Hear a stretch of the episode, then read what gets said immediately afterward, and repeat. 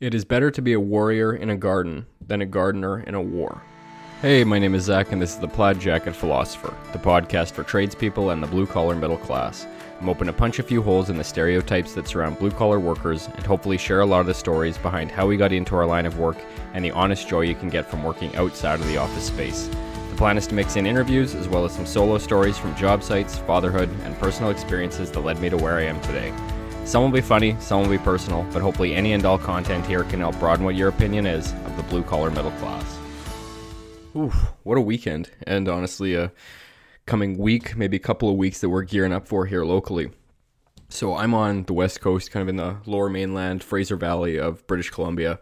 And to any of you guys who don't know, we got absolutely slammed with, you know, record-breaking rainfall over the weekend. I know the city that I'm in and some of the some of the several cities around me, uh, they all broke rainfall records this weekend for single day, 24 hour periods. And it has uh, resulted in massive flooding, you know, all the way, again, all the way through the lower mainland from Vancouver out to Hope. And it is an absolute mess out there right now, uh, specifically the city that I live in.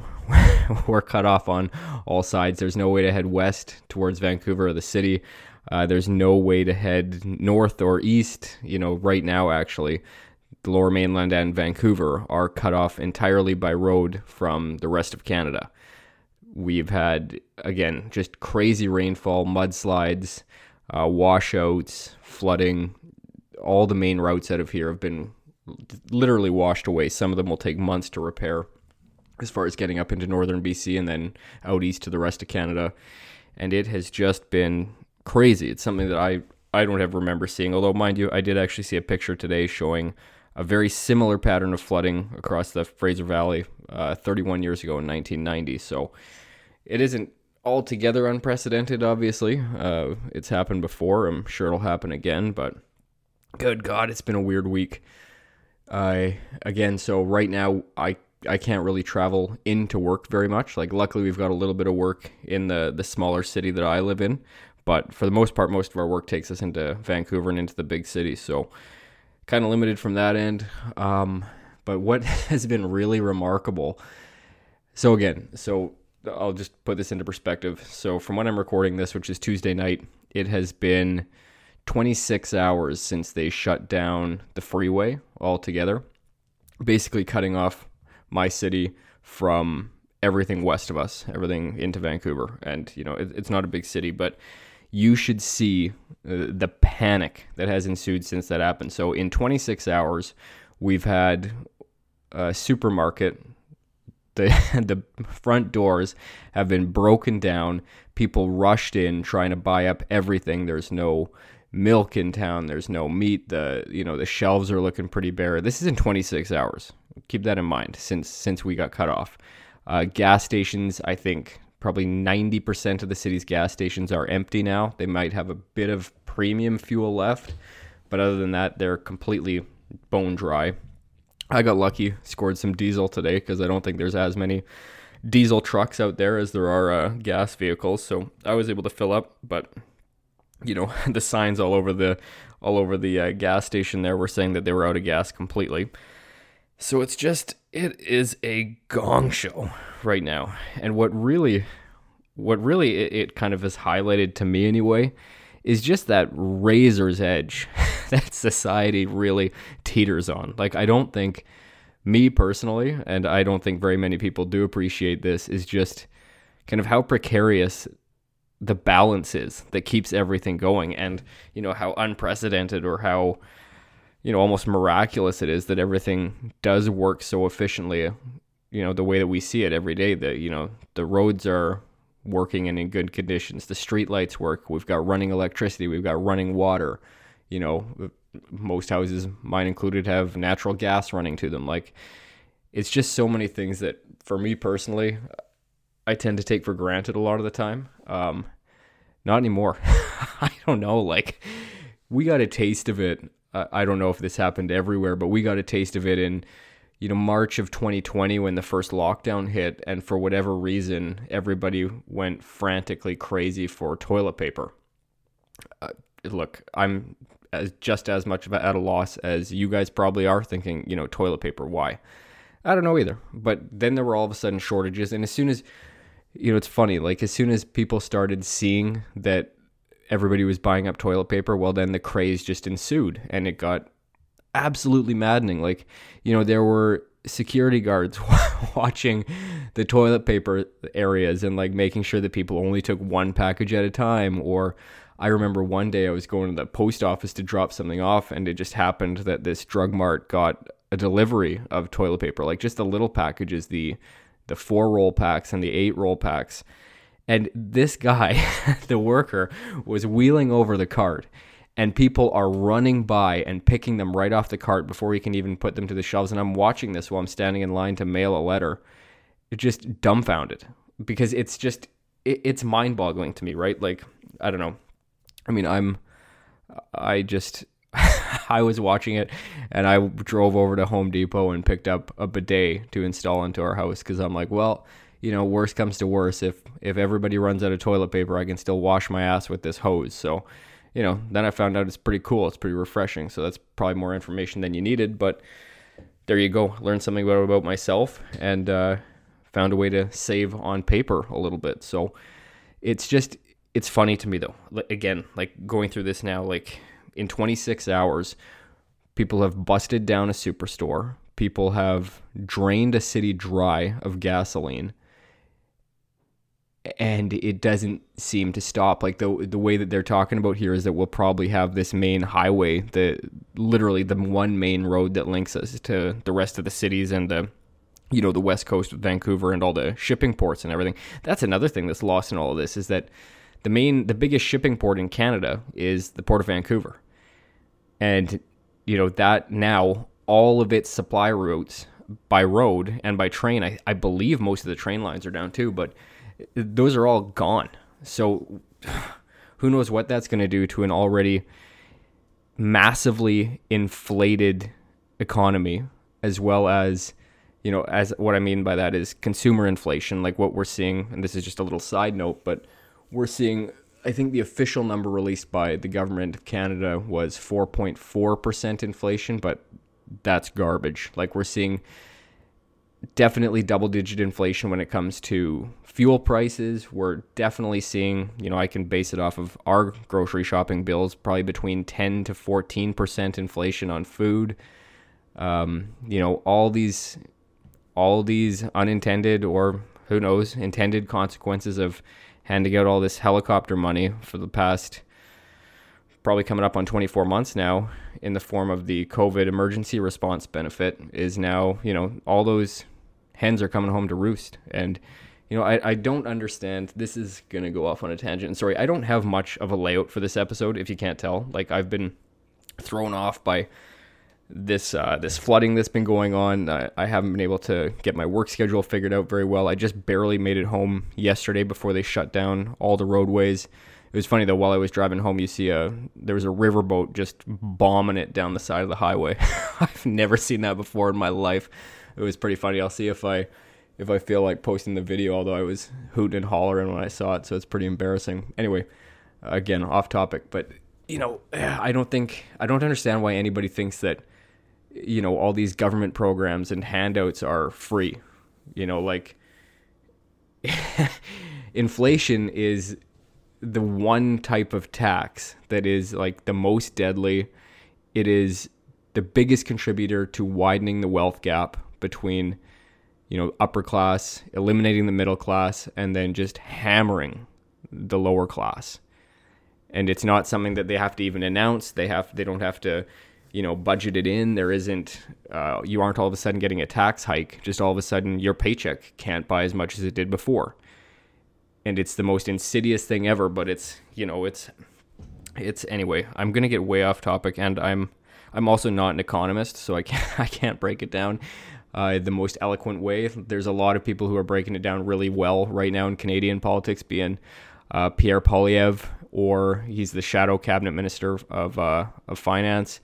And then there's also one YouTube channel that I actually really like watching, and I, I don't usually watch YouTube shows, but I watch watch his new episode every Saturday morning. Uh, but Steve Saretsky, if you're interested in Vancouver real estate, and then now he's getting a lot into inflation and you know what's going on with crypto and gold and silver and all that stuff. It's um it's really interesting. It's it's my one way of kind of keeping up to date with that with all that stuff. So anyway, uh, again, sidetracked. This this episode is going to be all over the place. If you can't already tell that from the first ten minutes of it. Um, but anyway, so it, it's just wild to me that society seems to. All it takes is 26 hours into an emergency, and everything's foobarred. Like we, we don't, you know, it's it's hard to even recognize what we're going through right now from again a day ago.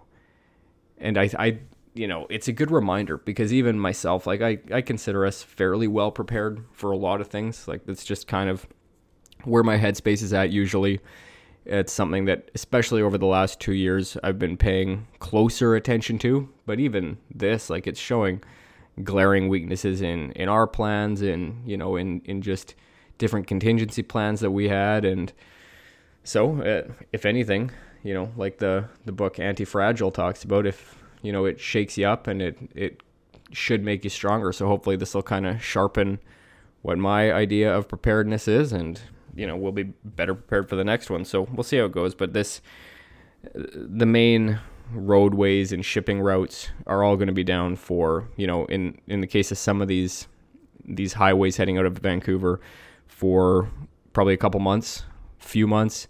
Uh, in the case of the highway, it could be up to a week. You know, who knows? it's it's bananas, right? So it's it's just weird. And I'll, I'll say one thing that I have never in my life been more thankful uh, for being a firearm owner. Like it's just, you know, I'm, I'd say I'm I'm pretty much a pacifist for in most part for the most part in life, but being capable of defending yourself is a a very different feeling. You know, there there's the one saying I don't know who to attribute it to, but it's you know you'd rather be a warrior in a garden than a gardener in a war, and I really I've always resonated with that quote, and it's something that you know it just popped into my mind this week as well because again you just never know like stuff can go sideways and especially being a parent like I would feel I mean, I still do at this point. You know, you, you sometimes feel helpless when you see your kids around, and it's like, well, you know, what am I going to do? Like, I'm responsible for a lot more than myself. I mean, I can, I can get by eating saltine crackers and and uh, peanut butter for months, but with my kids, it's it's not so easy. So it's uh, it's definitely been, like I said, an eye opener, and I.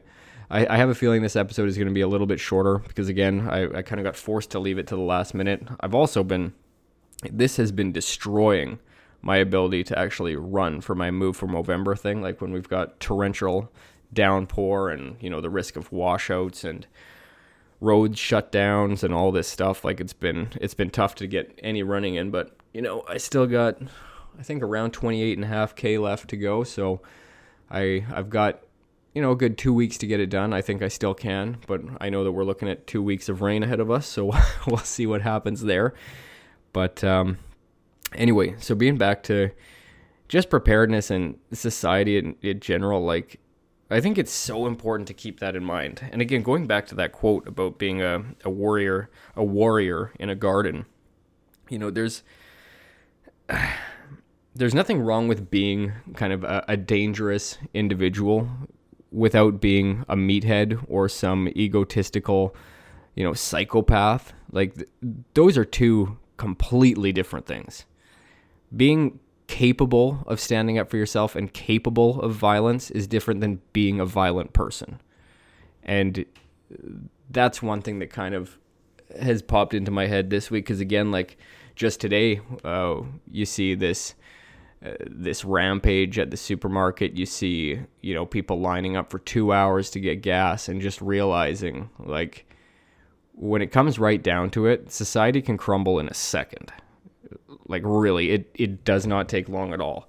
And this is a, a bit of flooding. We know that there's going to be an end to this. We've we've seen this type of flooding 30 years ago. It's not like society was fundamentally shifted at that point. It's not going to be fundamentally shifted, you know, in the next two weeks either. But it's um, yeah, it's uh, it's been an eye opener. Sorry, I've said that like six times already this episode, but it's been a really weird feeling to just be reminded at how precarious this situation is that we do have and how lucky we are for it and how you know how I mean I grew up in Canada. Most of you guys listening have grown up in Canada or the US based on listenership. So you know, we've all been kind of afforded this same type of upbringing, never really facing the threat of it all falling apart.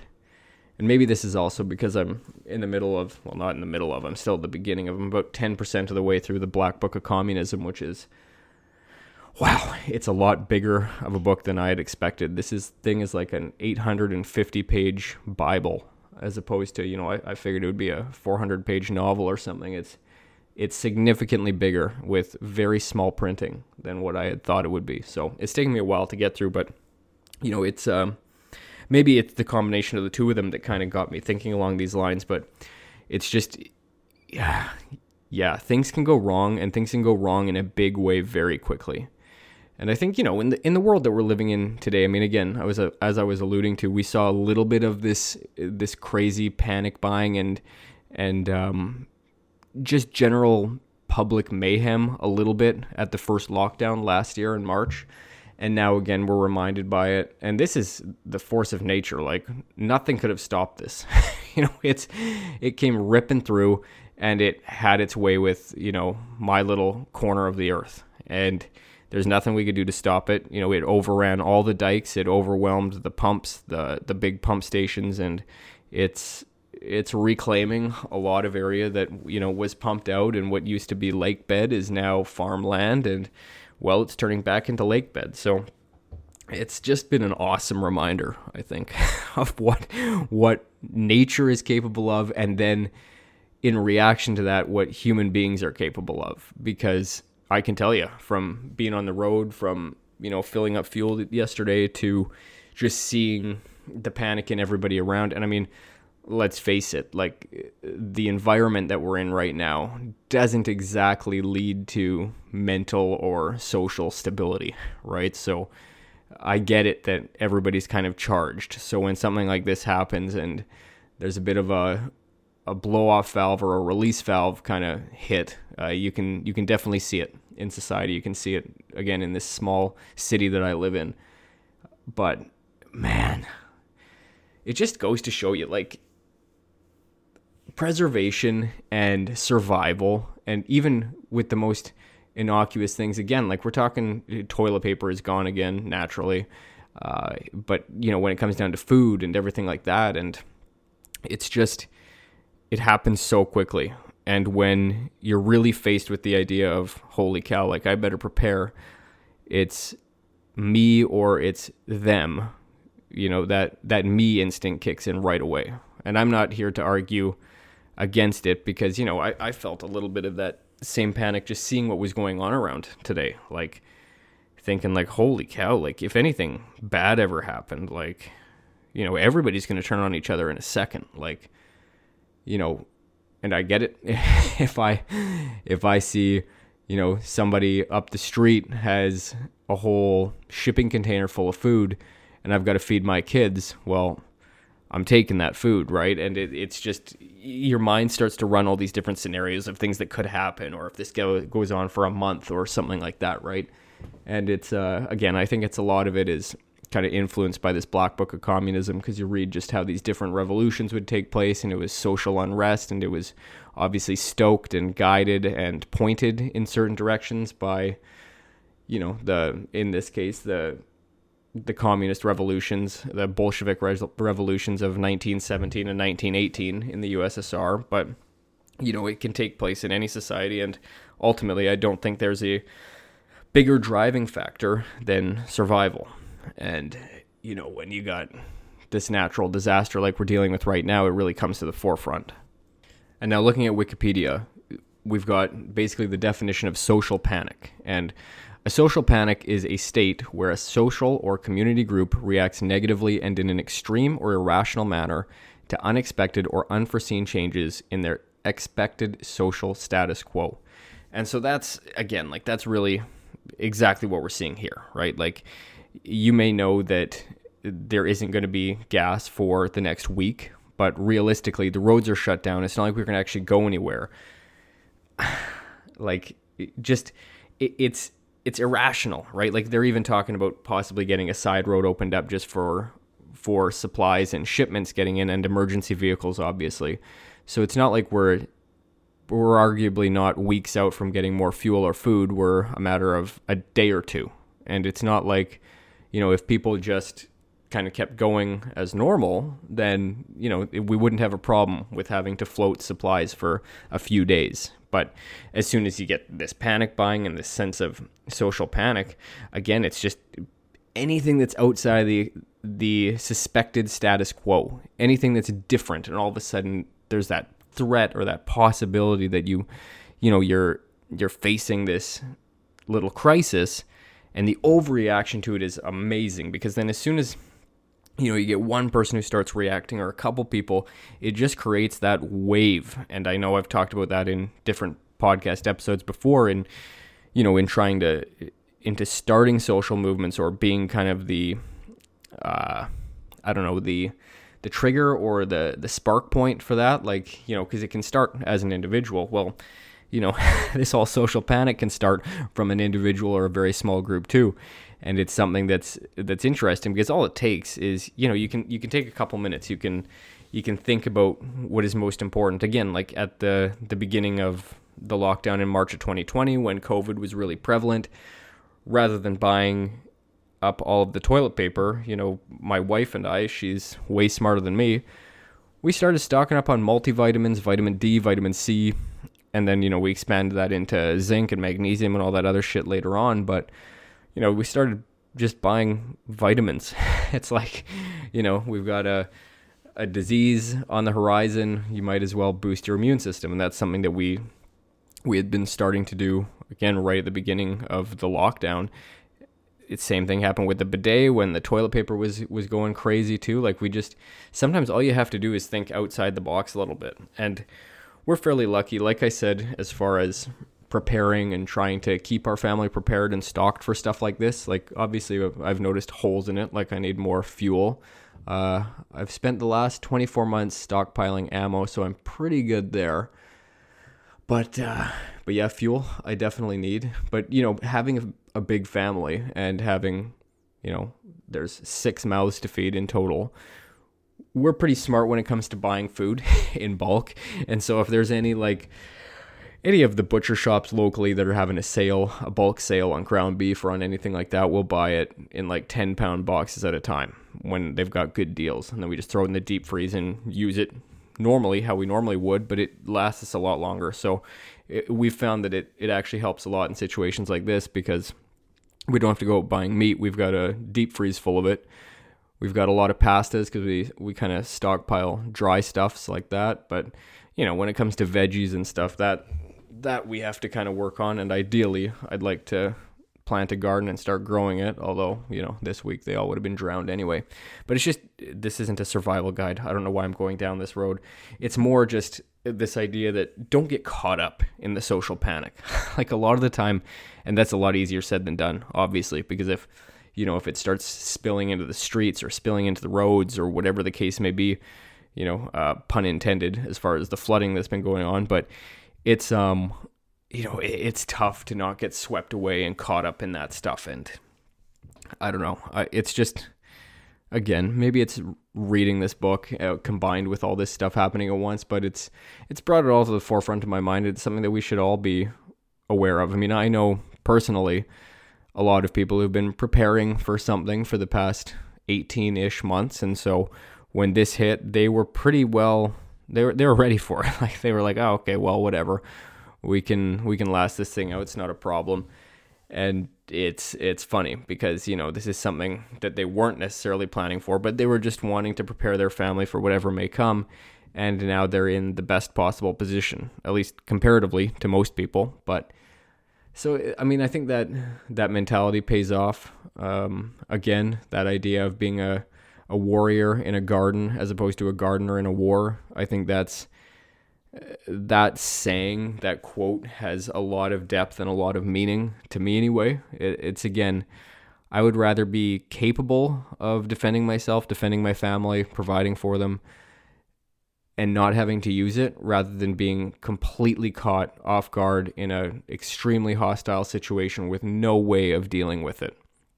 You know, that's that's one thing that especially nowadays, I mean obviously with this Rittenhouse trial going on in the states and all this other stuff around firearm violence and illegal firearm use specifically in Canada, but you know, it always gets laid at the feet of legal firearm owners. Anyway, that's a totally different topic, a totally different discussion. But you know, whenever the the discussion of firearms comes up, it's always oh you're a bad person. You just want to you just want to hurt people. You just want to see people killed blah blah blah blah blah. It's like no. Like if you want to if you want to meet the most peaceful friendly and you know just honestly the most talkative and social people that I I generally relate with are always at my local gun range. Like you go there there's just something there's something in the air when everybody is armed and everybody is you know just enjoying whatever their their pastime. Like i find it really relaxing. My favorite thing is shooting clay pigeons. So that's you know shotgun target load those little orange discs that you see thrown up in the air and you dust them that's my favorite thing to do. I can spend a full day doing that you know a couple boxes of clays uh, a couple cases of shells and you're good to go for you know a 12 hour day out in the bush. But I don't have as much time to do that anymore, but that is one of my favorite pastimes. And same with target shooting. You know, I'm not as good at it as I am with a shotgun, but whatever. Practice makes perfect. So I've got to start expelling some of these rounds that I've got uh, hoarded away. So, but anyway, just that idea, it's funny because everybody who I talk to at the range, they're very peaceful. They just want to be left alone. They, you know, and they're there and we'll socialize and everybody has their best manners on. You know, it's it's interesting too because you've all got kind of a, a, common, I don't know, a common pastime, a common passion. I don't know what you would call it, but when you're there, it's it's really cool. And that was the one thing when I first got my firearm license, probably, I guess it would have been eight years ago now, seven or eight years ago.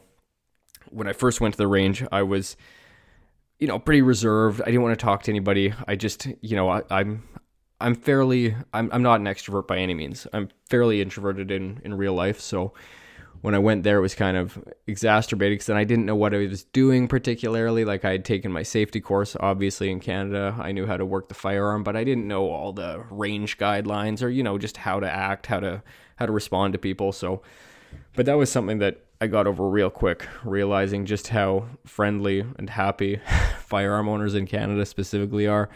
There's something just about I think being able to defend yourself and being knowledgeable and handy around a firearm that really does help you just be ready for anything. Like that's all it is. I think it's a sense of security and then that kind of extends itself to being I don't know, more confident, more talkative, and at the same time, you know, everybody there, we've all got the same thing going on. So I don't know why I'm spending so much time on firearms. If you can't tell, I really do like them. I enjoy going to the range. I enjoy shooting clay pigeons. I'm not a psychopath. I just I love it. It's relaxing. The smell of gunpowder is incredible. That and cup of coffee and you know, you're good to go.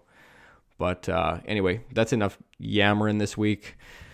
I do find it interesting though. Just keep that in mind. Like again, I know I've said this before, but the razor's edge that we kind of live on and that we take for granted sometimes that we just think like this is how it always has been, this is how it always will be until it's not, right? And it takes very little time for society, a city, a community to just do a complete 180, flip on its head, and all of a sudden you've got this social panic and chaos going on from panic buying to you know hoarding to I don't know, just just completely going into like these little groups. And you know it's the sense of com- community seems to vanish pretty quickly. Like obviously we've got neighbors and people and stuff who we you know we our kids play together everything through all this. And you know that's the other thing. Before i go i wanted to say that i think the times that i feel proudest as a parent and this may sound stupid because you know, maybe my kids are a little bit ignorant of everything going on, or, you know, maybe they aren't as informed as some other kids are, but I don't, I don't think that's necessarily a bad thing. Like when I was talking to my kids and, even today we do pits and peaks at the dinner table every day. So what's your pit and what's your peak of the day? Your your high point and your low point, right? And my kids today, like they said, oh, you know, my pit is that there's people stranded on the road, you know, up in the the highways because we do kind of keep them informed. Or they they see that they don't have school, and so they're like, oh, well, what's going on? So we talk to them. But then their peak is running around in the rain all day. Like, you know, they they still love it. They still find joy in everything that's going on, and I think that's when that's when I feel best about what I'm doing as a parent is when my kids can kind of still take the little joy out of every day. And you know, maybe me and my wife are worried or stressed about different things, but when I see that it doesn't affect my kids when they aren't getting that sense of stress or that that level of anxiety with whatever is happening in the world or in the community around them, uh, that's when I really feel good about it. That's when I know that I'm I'm doing my best to protect them, to safeguard them from, you know, the darker aspects of everything that's been going on, and even, you know, even extending further into the situation that's been going on for the last two years with COVID. You know, them they're pretty oblivious. they just love it. They hang out with their friends, they play with their friends, they're having a lot of fun. And to them, you know, I asked my son even the other day, like, has life changed much recently? Like, that you can remember? And he said, no, it's, you know, I still hang out with my friends. We still go do things. We go to the park. We, all this other stuff. And that, that to me is a massive win. If you can keep your kids from from experiencing the daily stress and the daily anxiety whenever you can, I, I think that I chalk that up as a parenting win. Not keeping them oblivious to everything, like we do keep them informed, but don't let them worry about this stuff. You know, we'll take care of that. That's what that's what our job is. So anyway, that's uh that's this week.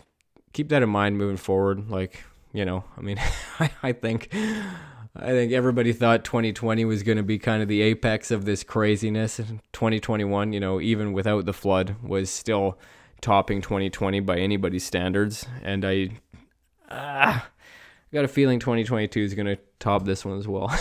maybe that maybe that's a little bit pessimistic. I hope not. I hope I'm wrong. Hey, I, I really hope I'm wrong, but I think it's going to get a little bit worse here, maybe quite a bit worse before it gets better. So keep that in mind. Get prepared and just realize that you know stuff can turn on a dime.